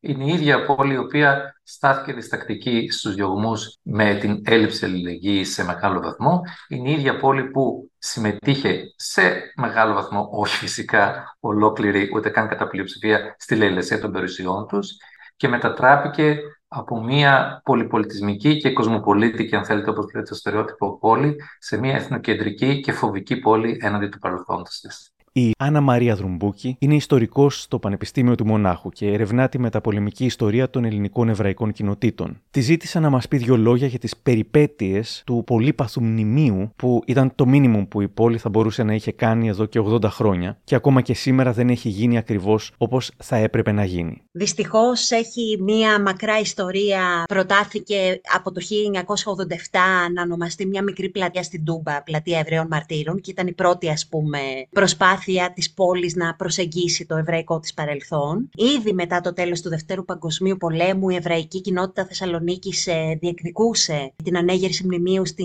συμβολική και εμβληματική πλατεία Ελευθερίας, αλλά δυστυχώς δεν εισακούστηκαν τα αιτήματά της και μάλιστα μόλις το 1996 προκυρήσεται ένας πρώτος διαγωνισμός από το Υπουργείο Πολιτισμού, υποδείχθηκε ως χώρος ανέγερσης ένα πάρκο στη συμβολή των οδών Παπαναστασίου Νέας Αγνατίας. Η κοινότητα είχε αντιδράσει, θεωρούσε ότι δεν ήταν ε, ο τόπος κατάλληλος και δυστυχώς ε, δεν εισακούστηκε ξανά. Και πέρασαν πάλι πολλά χρόνια, φτάσαμε στο 2008 που ανεγέρθηκε επιτέλους το μνημείο ολοκαυτώματος στην Πλατεία Ελευθερίας. Μετά από μια μακρά ιστορία αντεκλήσεων, συζητήσεων ε, και αντιστάσεων του κράτους και παραγόντων. Κατόπιν βέβαια είχαμε αρκετές ε, περιπτώσεις ε, βεβήλωσης του μνημείου, βανδαλισμού από ακροδεξιές ομάδες. Με λίγα λόγια ήταν ε, και μετά από την ανέγερση του δύσκολη η μνήμη του ολοκαυτώματος στην πόλη. Η πλατεία Ελευθερίας είναι πάρκινγκ. Επομένως και πάλι δεν ε, αποτείεται φόρο τιμή στα θύματα. Είναι ένα μνημείο το οποίο δεν φαίνεται και μόλις το 2004 έχουμε και μια αναμνηστική πλάκα σε ένα άλλο σημείο της πόλης, στο παλιό σιδηροδρομικό σταθμό, εκεί όπου το 1943 πραγματοποιήθηκαν αποστολές Εβραίων στο Auschwitz. Δηλαδή καθυστερημένη μνήμη όπως λέμε. Επιδημαρχίας του καταδικασμένου Βασίλη Παπαγεωργίου Γεωργόπουλου, το Δημοτικό Συμβούλιο είχε αρνηθεί την ένταξη της Θεσσαλονίκης στο δίκτυο μαρτυρικών πόλεων της Ευρώπης. Αλλά το Δημοτικό Συμβούλιο απέρριψε την πρόταση αυτή με το εξής παράδοξο ότι η εξόντωση των Εβραίων συμπολιτών μας δεν στοιχειοθετεί την ανάδειξη της πόλης σε μαρτυρική, εφόσον το μαζικό αυτό έγκλημα διαπράχθηκε εκτός Θεσσαλονίκης.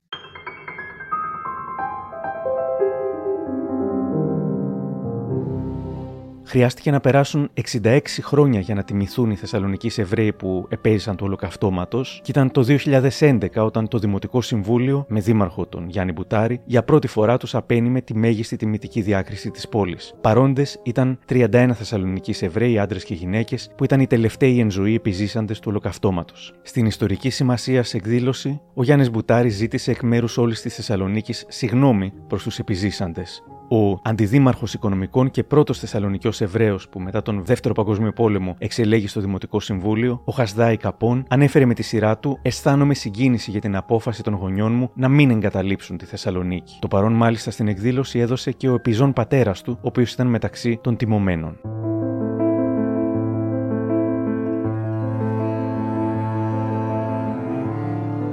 Κάτι σημαντικό που θα γινόταν στην πόλη για πρώτη φορά το 2013 ήταν μια πορεία μνήμης. Ο γεννημένος στη Θεσσαλονίκη σημαντικός καθηγητής και συγγραφέας Ιακώβ Σιμπή, όταν έκλεισαν τα 70 χρόνια από την αναχώρηση του πρώτου σειρμού από το σταθμό της Θεσσαλονίκης προς τα στρατόπεδα εξόντωσης, είχε την ιδέα και πρότεινε στο Δήμαρχο Μπουτάρη να γίνει μια πορεία. Από τους ανθρώπους που έτρεξαν έκτοτε τις πορείες είναι η Ελένη Χοντολίδου, αναπληρώτρια καθηγήτρια της φιλοσοφικής του Απιθύτα, η οποία σήμερα μου λέει ο Μπουτάρης φυσικά το αγκάλιασα αμέσως και μου είπε Ελένη ξεκίνα. Ζήτησα από την Ελένη Χοντολίδου να θυμηθεί στιγμές από την πορεία μνήμης, όπου το μόνο πανό που υπάρχει κάθε χρόνο γράφει ποτέ ξανά. Και αυτές που θυμήθηκε έχουν ισχυρούς συμβολισμούς. Ο Γερμανός πρόξενος Χέλσερ Obermeier, ο οποίος είχε και κινητικό πρόβλημα, τελευταίος στην πορεία, παρόλα αυτά την περπάτησε ενώ θα είχε κάθε λόγο να πάει με αυτοκίνητο κλπ. Η οργάνωση March of the Living πάλι από τη Γερμανία, παιδιά απόγονοι γονιών που ήταν ναζί ήρθαν και διάβασαν μία δημόσια συγνώμη. Αυτό ήταν επίσης συγκλονιστικό. Μία μεγάλη τιμή μας είχε γίνει την πρώτη χρονιά να έρθει από το Ισραήλ ο Θεσσαλονικής καταγωγής Μωσέα Ελιών που ήταν ήδη πολύ μεγάλος. Τη δεύτερη φορά που ξαναήρθε ήταν σε καροτσάκι και είναι πολύ συγκινητικό. Μία χρονιά είχαμε τον Θεσσαλονικής καταγωγής από πατέρα Γεχούντα Πόλικερ ο οποίος συνοδευόταν μάλιστα από την Χαρούλα Αλεξίου που ήταν και φίλη και τραγούδισε ένα γνωστό τραγούδι για τη Θεσσαλονίκη. Το έχει στα εβραϊκά και στα ελληνικά. Θεσσαλονίκη μου γλυκιά, πατρίδα δοξασμένη Αχ πότε θα έρθει ο καιρός να ζούμε ενωμένοι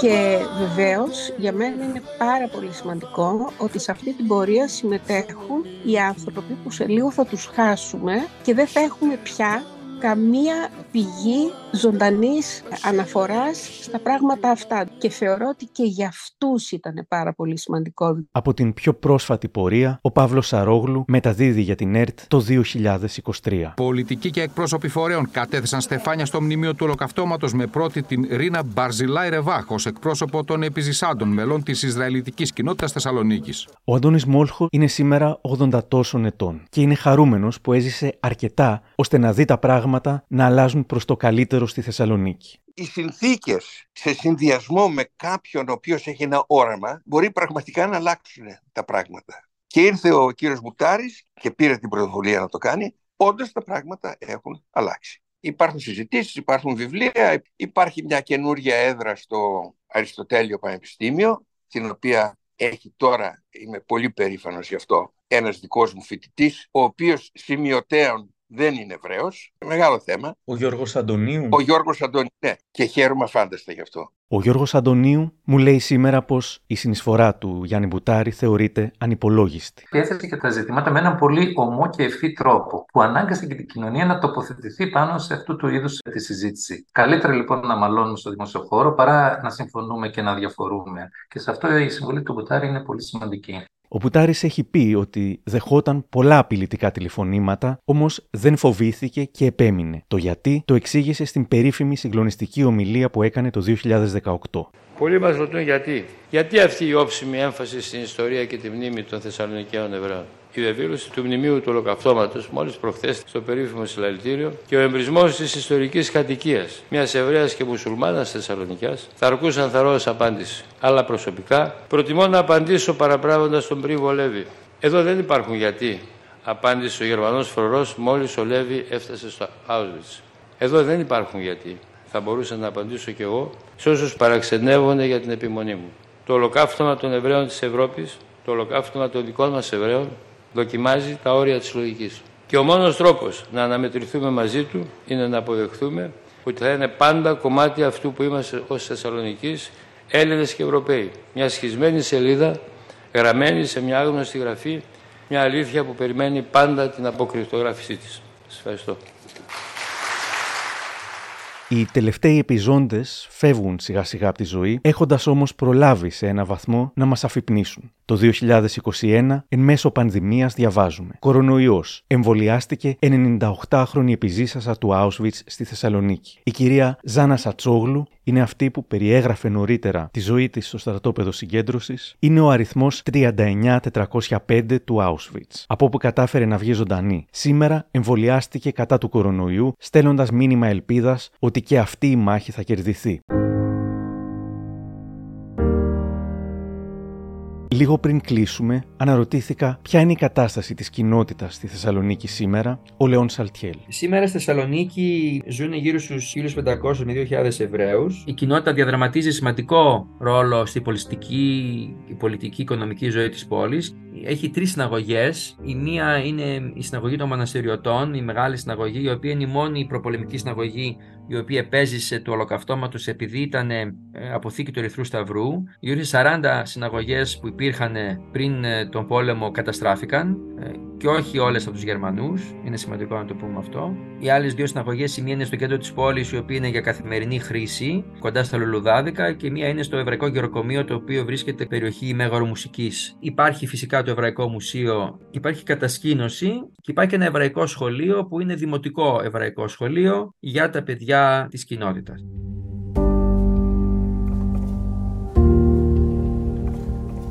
Θυμάστε ίσως στην αρχή που ακούσαμε λίγα λόγια της Ροζίνας Πάρδο, που έχει χαρακτηριστεί ως η Θεσσαλονικιά Άννα Φρανκ. Αλλά ευτυχώς υπήρχε το παιχνίδι. Και πώς συνεννοούμασταν για το παιχνίδι, δεν ξέρω. Ίσως μιλώντας χαμηλόφωνα. Από τη σελίδα του Εβραϊκού Μουσείου διαβάζω. Κρυμμένα παιδιά, Ροζίνα Πάρδο. Στην οδό Τσιμισκή 35 κατοικούσε η οικογένεια του Χάιμ και της Ευγενίας Πάρδο με τις τρεις κόρες τους, Λιλί, Ροζίνα και Ντενή. Η ζωή τους μέχρι την εισβολή των Γερμανών κυλούσε ήσυχα. Όταν οι χειρότεροι φόβοι επιβεβαιώθηκαν και ξεκίνησαν οι πρώτες αποστολές στην Πολωνία, η οικογένεια της Ροζίνα αποφάσισε να αποδράσει από τον γκέτο.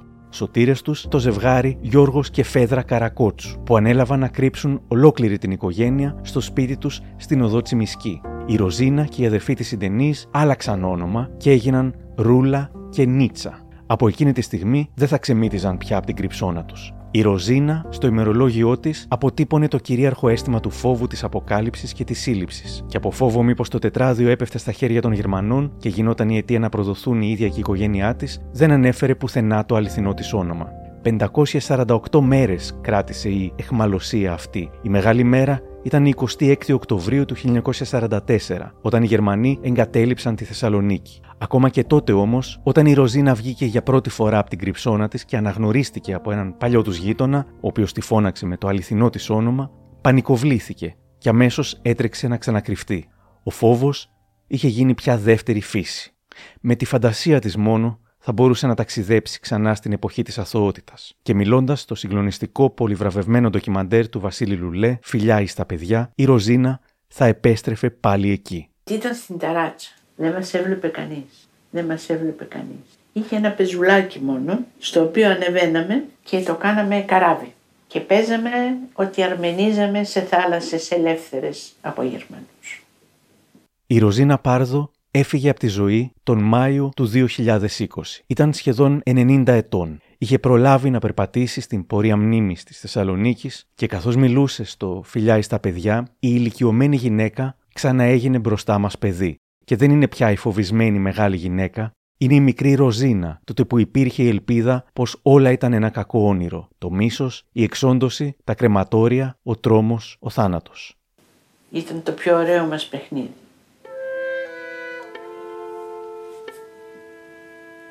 Αυτή η ταράτσα ήταν όλος μου ο κόσμος.